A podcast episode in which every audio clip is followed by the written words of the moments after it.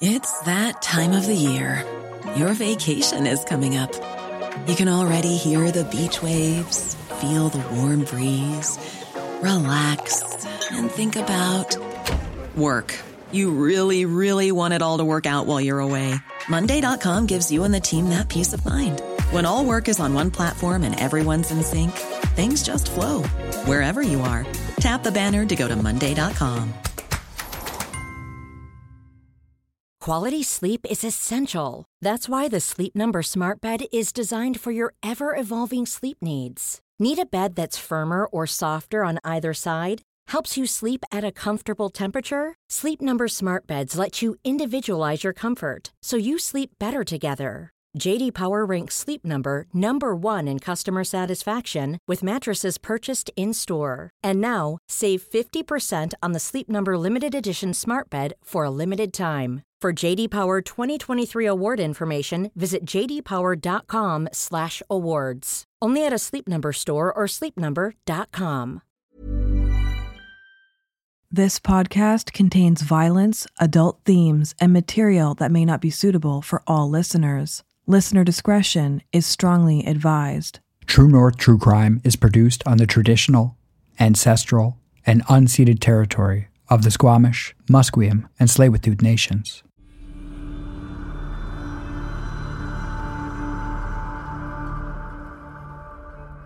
An infamous stretch of highway in northern British Columbia has become known as the Highway of Tears. For decades, people have been murdered or gone missing along this remote highway. The victims have primarily been Indigenous women and girls. But in 1989, an entire family went missing at the same time. Ronald Jack and his partner Doreen Jack were just 26 years old. They were parents to two young boys, Ryan and Russell. As a young Indigenous family in northern British Columbia, they struggled to make ends meet. But when life knocked them down, they would get back up again. They were resilient. On the evening of August 1st, 1989, Ronald Jack got an offer that seemed too good to be true. Tonight, we present the disappearance of the Jack family and you are listening to True North True Crime.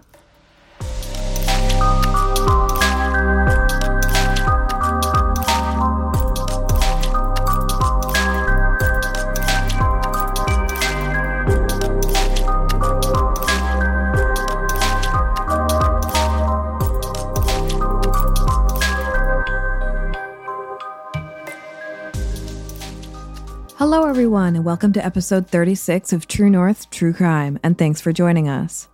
We had some people donate coffee for this week's episode, so we want to take a quick minute to shout them out. A big, huge thank you to Karthik, Jane, Allie, Sarah W., Ifty, Tara Lynn, Ange, and a really generous anonymous donor. We really appreciate the caffeine. If you would like to buy us some coffees for an upcoming episode, you can do so at buymeacoffee.com slash TNTC pod. We also have merchandise for sale at our TeePublic store. If you would like to pick up some TNTC clothing, coffee mugs, magnets, or stickers, you can check out the merch link in our show notes. As always, we want to thank you for supporting the podcast by listening and telling your friends about True North True Crime.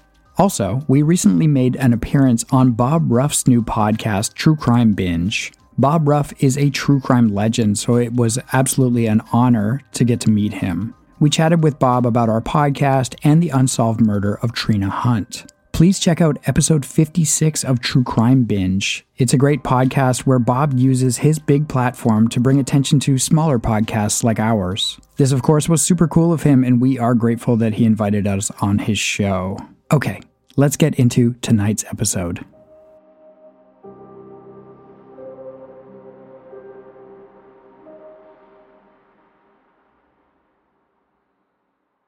Tonight's episode is a case that was suggested to us by many of our listeners, including some family members of the victims.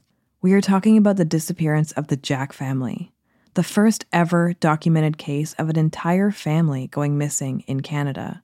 Ronald Jack, who was 26, along with his wife Doreen Jack, who was also 26, went missing along with their two boys, nine year old Russell and four year old Ryan. This case is one of the most frustrating missing persons cases in Canadian history. The fact that an entire family can go missing and it not be front page news every day until they are found is a tragedy in itself.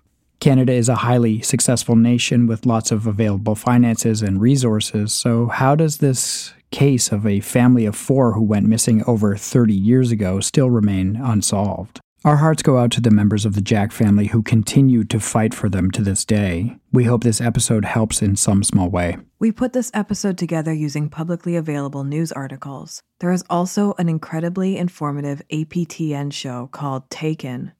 They focus their season 4, episode 1 on the Jack family disappearance.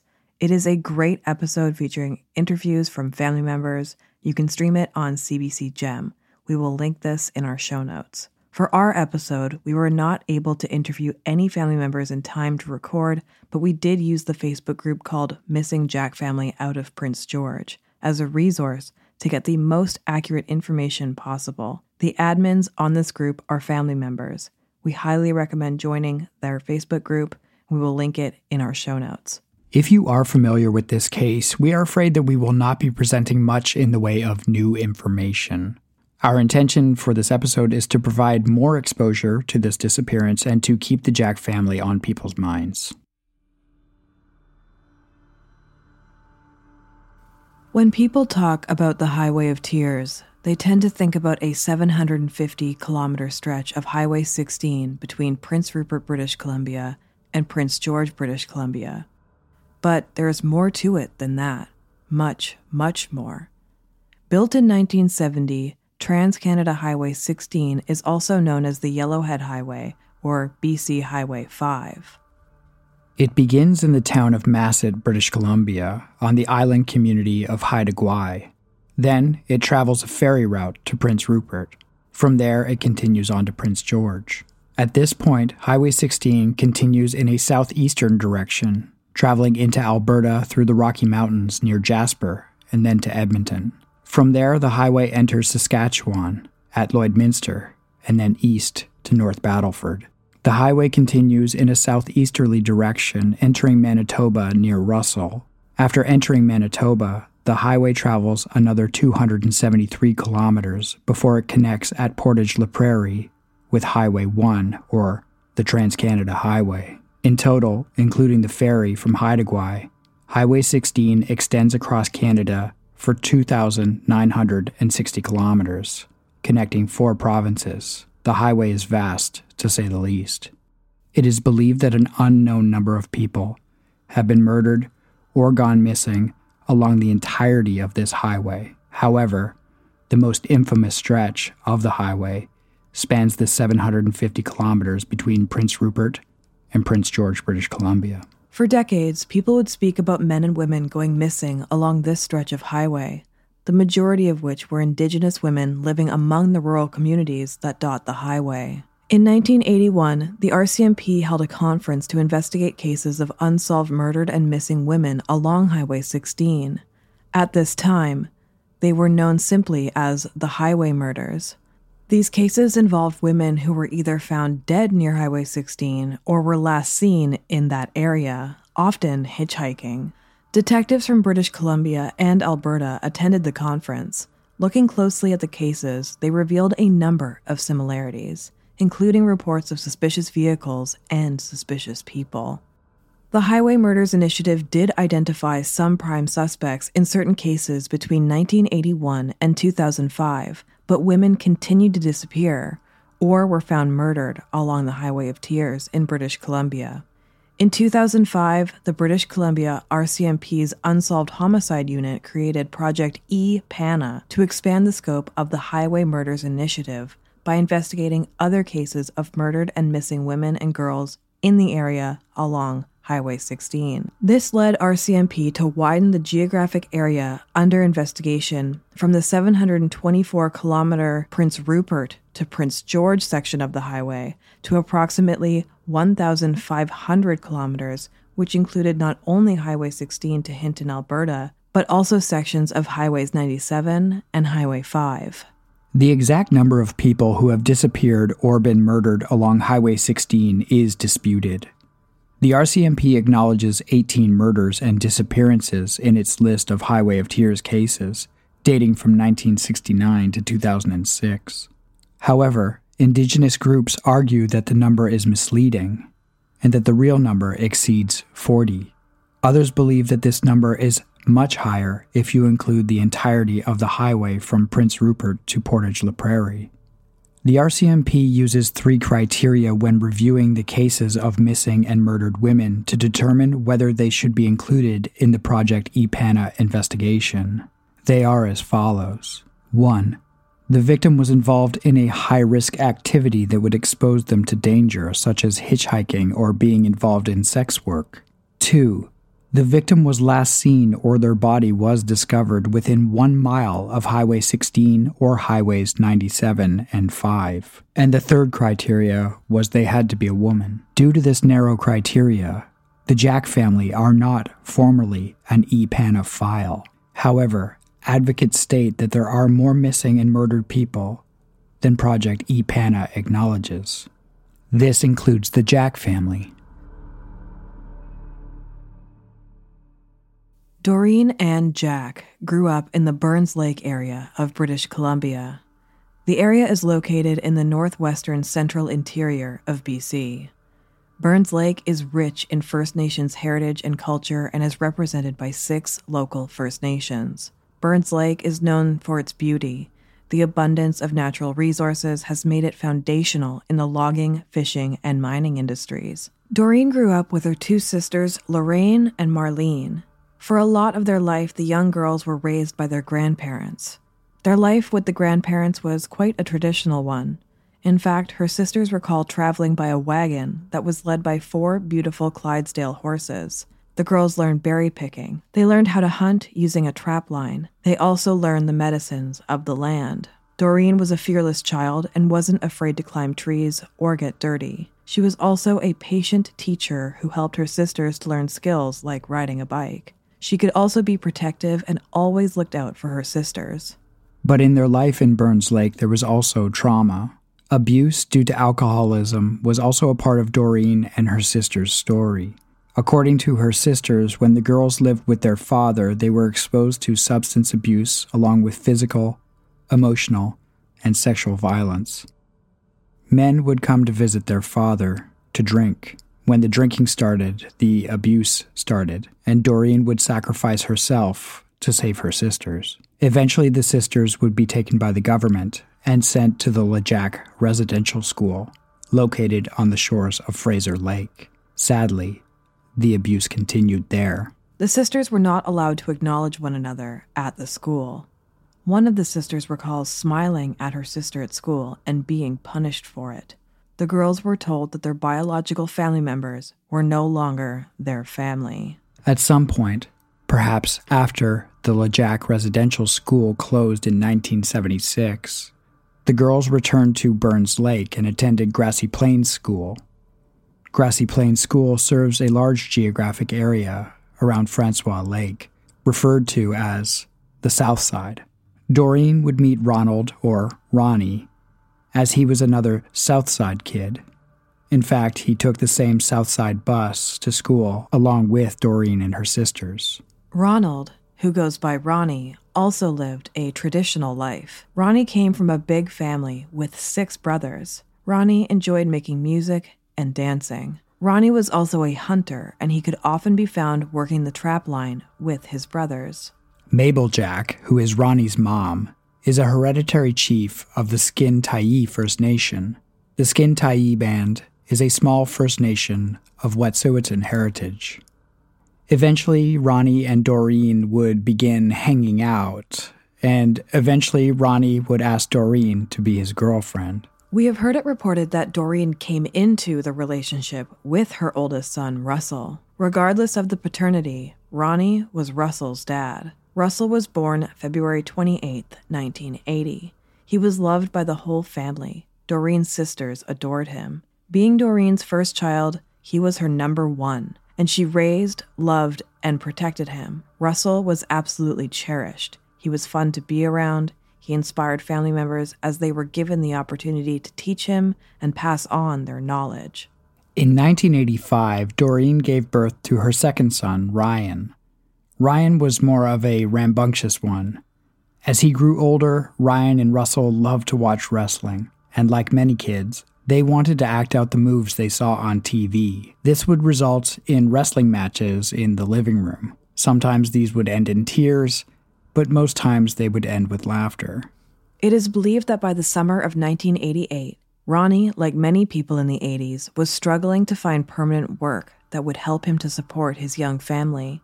Ronnie had a lot of experience as a day laborer and in the logging industry. At that time, the city of Prince George was looked at as a place to go for work in the natural resource industry. Prince George is a city that's located about two and a half hours east of Burns Lake along Highway 16. The town itself is a bit of a rough and tumble town that traditionally attracts men working in logging or mining camps, or who are working on large infrastructure projects like dams or pipelines. It is believed that in 1988 that Ronnie and Doreen moved with their kids to Prince George in search of a better life for their family.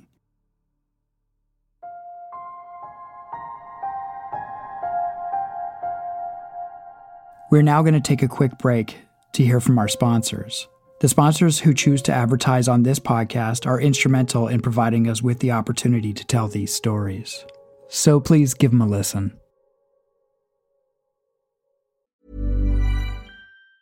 Hey, it's Ryan Reynolds, and I'm here with Keith, co star of my upcoming film, If, only in theaters, May 17th. Do you want to tell people the big news? All right, I'll do it. Sign up now and you'll get unlimited for $15 a month in six months of Paramount Plus Essential Plan on us. Mintmobile.com slash switch. Upfront payment of $45 equivalent to $15 per month. Unlimited over 40 gigabytes per month. Face lower speeds. Videos at 480p. Active Mint customers by 531.24 get six months of Paramount Plus Essential Plan. Auto renews after six months. Offer ends May 31st, 2024. Separate Paramount Plus registration required. Terms and conditions apply if rated PG. Life is full of awesome what ifs and some not so much, like unexpected medical costs. That's why United Healthcare provides Health Protector Guard fixed indemnity insurance plans to supplement your primary plan and help manage out of pocket costs. Learn more at uh1.com.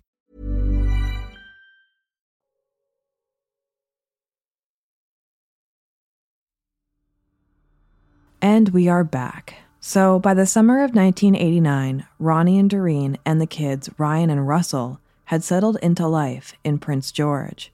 They were living in an apartment complex located at 2116 Strathcona Avenue. According to aerial maps of the area, Highway 16 travels past the back of the apartment complex. It's basically in the backyard of the building the Jack family was living in. In August of 1989, Doreen and Ronnie were both just 26 years old. Russell was nine, and Ryan was four. It would seem that at the time, Ronnie was still trying to find consistent work, which is common in the timber industry.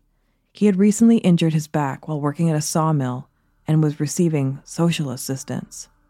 On the evening of August 1st, 1989, Ronnie walked down to the First Leader pub for a beer and a game of pool. The First Leader pub was a country and western bar located just a four minute walk away from Ronnie's apartment on Strathcona Avenue. This was super convenient as Ronnie and Doreen did not have a car at the time. While at the bar, Ronnie met a yet to be identified man. The man has been described by two witnesses as Caucasian, between six and six and a half feet tall, with reddish brown hair, a full beard, and a mustache. His hair went to the bottom of his ears and was parted on one side.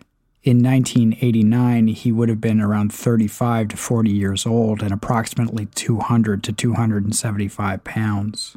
He was wearing a baseball cap, a red checkered work shirt, faded blue jeans, a waist length blue nylon jacket, and work boots with leather fringes over the toes. The man would have towered over Ronnie, who was just five foot seven and 140 pounds.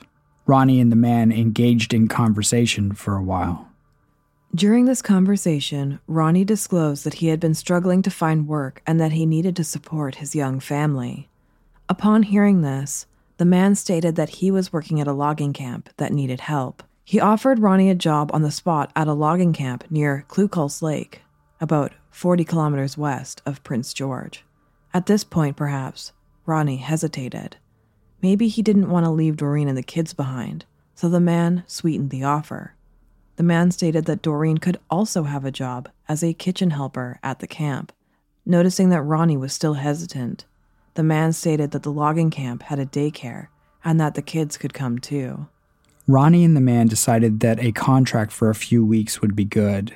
That way, Ronnie and Doreen could make some money, but they could be back to Prince George before the end of the summer so that the kids could be back by the start of the school year in September.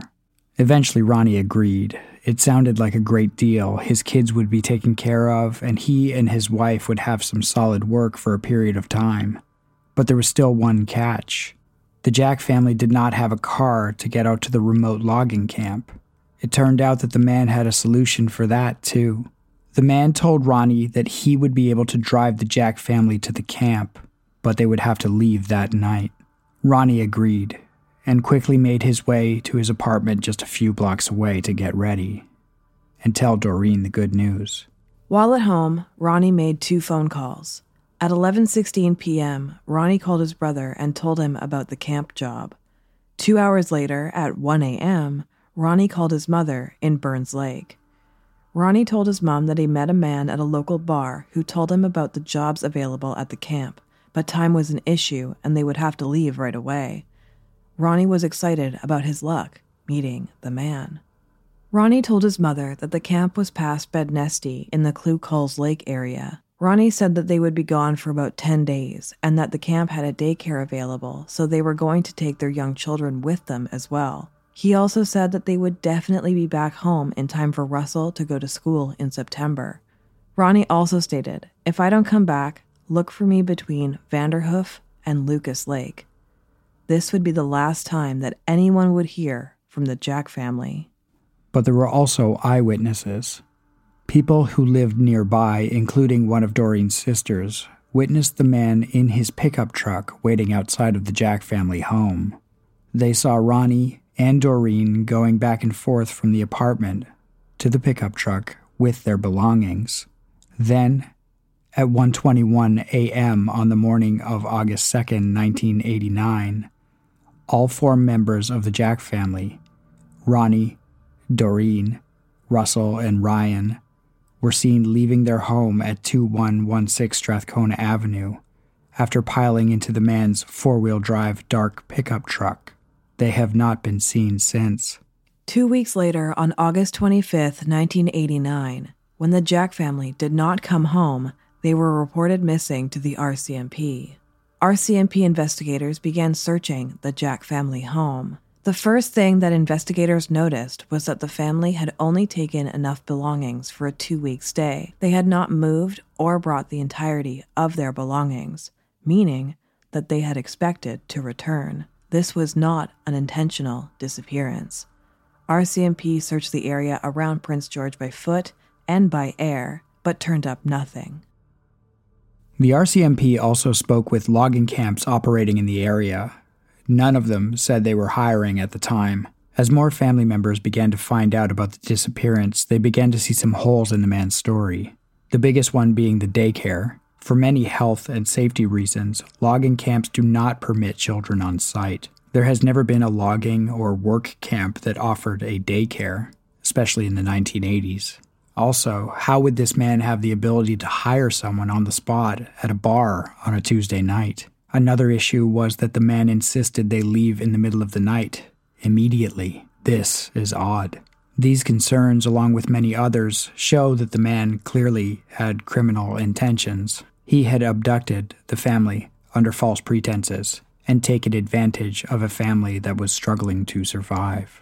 On December 19, 1989, law enforcement did eventually release a composite drawing of the man.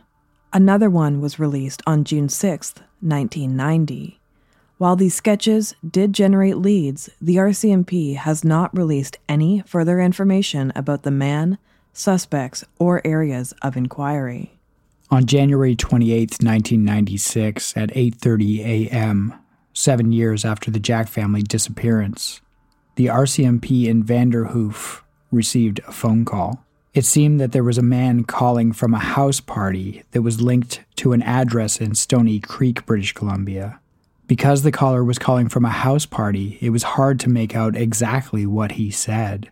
The phone call lasted about 10 seconds, and the man stated that the Jack family are buried in the south end of something ranch. The caller hung up before the dispatcher could ask any follow up questions. A recording of the call was sent to the University of British Columbia for analysis. Technicians believe that the man stated, The Jack family are buried at the south end of Gordy's ranch. The RCMP searched what they thought was the right Gordy's ranch, but did not find a trace of the missing family. The RCMP did identify the residence that the call came from, which had a house party the night before.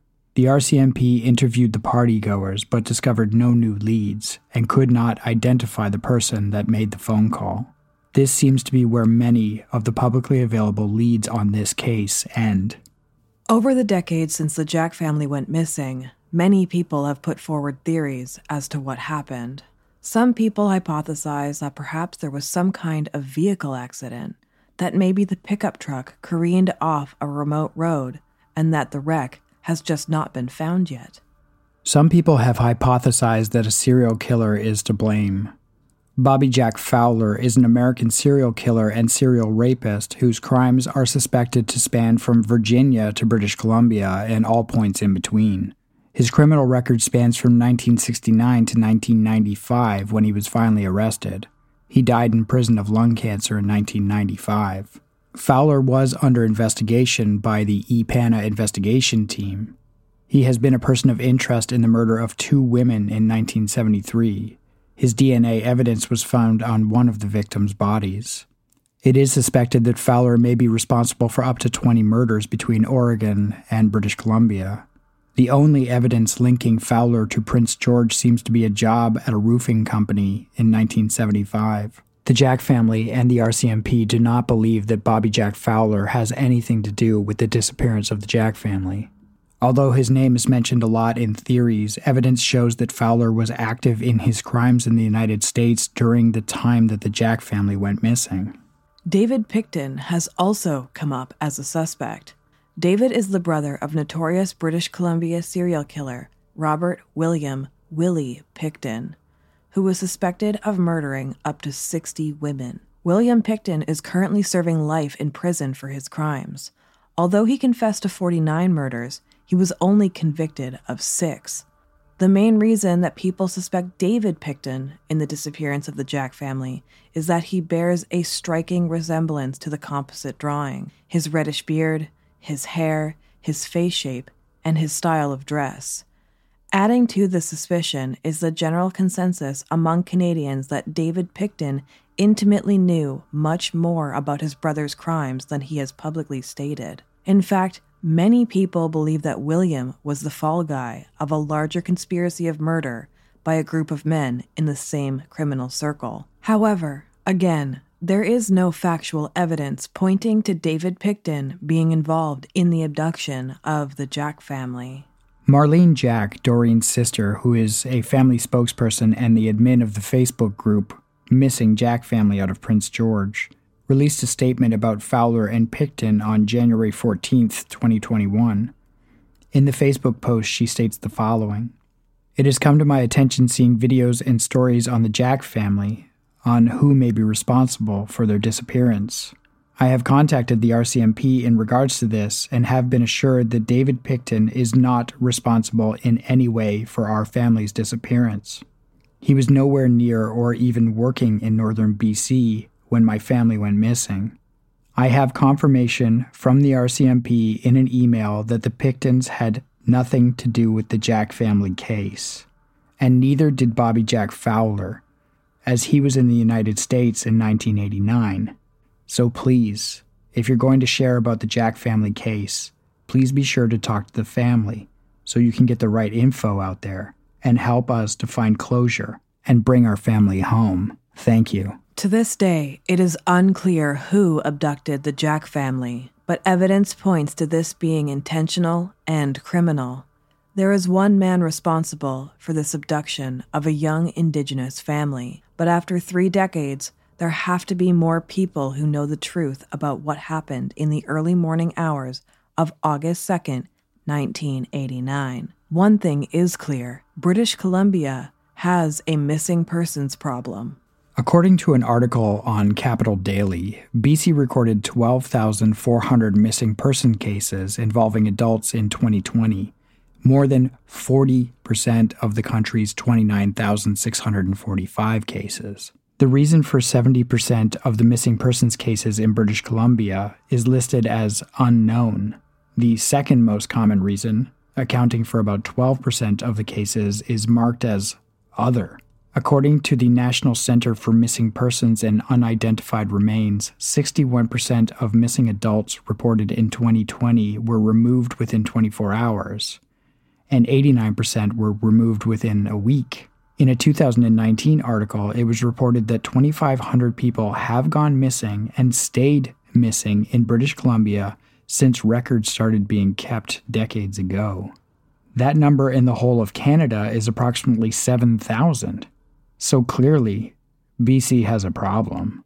Of those missing in this country, Indigenous people, specifically women and girls, have been disproportionately affected in these numbers, specifically in rural areas along Highway 16. The vastness of the topography, along with the lack of access to services, forces people out onto the highway to go to larger towns to seek healthcare, groceries, and government agencies. But along the highway, there has not been reliable public transportation, there is not reliable cell coverage, and there's not adequate lighting or policing. People are forced to hitchhike to access appointments in the cities along Highway 16. This is not done by choice, but rather for survival. There has been some movement on the Jack family file in recent years.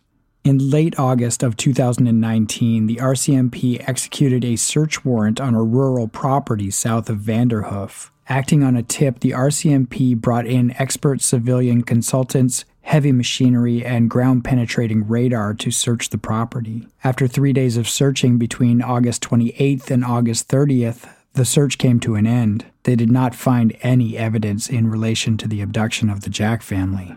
Marlene, Doreen's sister, expressed disappointment that the search came up empty and said she's not giving up on her search. She once again asked for people with information about what happened to the Jack family to come forward so the family can find them and bring them home to lay them to rest. She stated that, Now all I care about is to bring my family home. That's it. The justice part is up to the RCMP if they're willing to pursue it. She said, with the information she has about the most recent lead and the search, there's more to be followed up on. This information is just too accurate to ignore, she said. In September of 2017, Marlene Jack shared her story at the National Missing and Murdered Indigenous Women and Girls Inquiry in Smithers, British Columbia. She spoke of her trauma at the LeJac Residential School, the trauma she experienced at home during childhood, and the struggles of living on Vancouver's downtown east side. And she also shared about the profound pain of losing Doreen, Ronnie, Ryan, and Russell.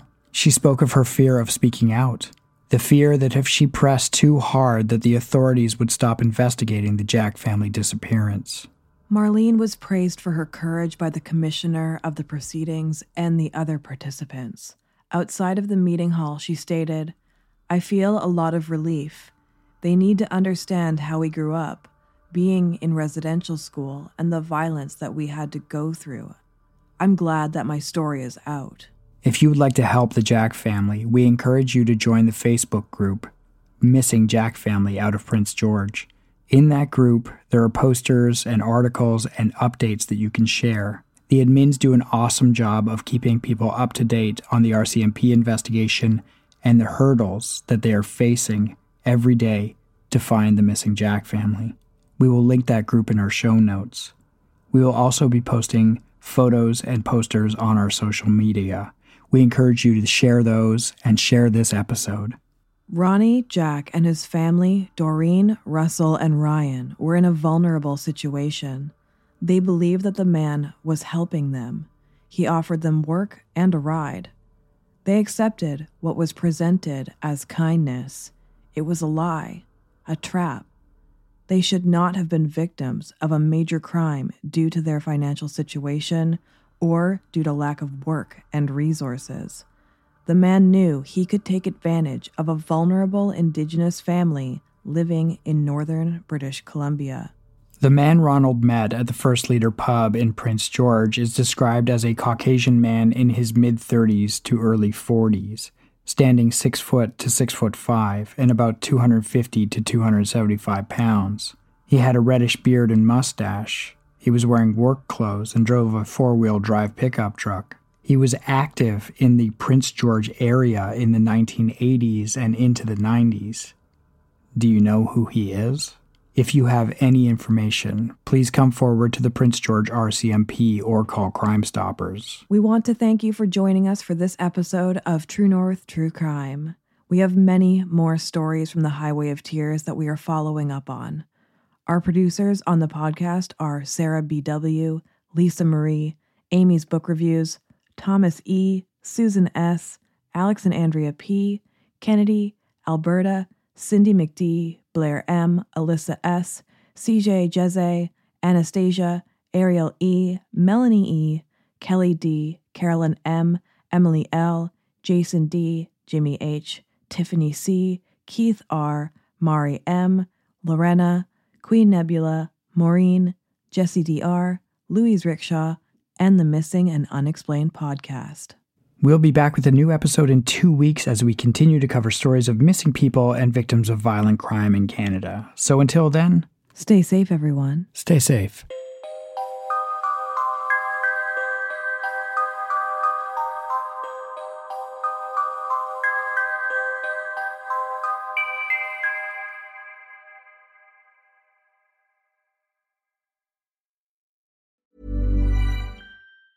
Hi, I'm Daniel, founder of Pretty Litter. Did you know cats tend to hide symptoms of sickness and pain? I learned this the hard way after losing my cat, Gingy. So I created Pretty Litter, a health monitoring litter that helps detect early signs of illness by changing colors, saving you money and potentially your cat's life. Pretty Litter is veterinarian developed, and it's the easiest way to keep tabs on your fur baby's health right at home. Go to prettylitter.com and use code ACAST for 20% off your first order and a free cat toy. Terms and conditions apply. See site for details.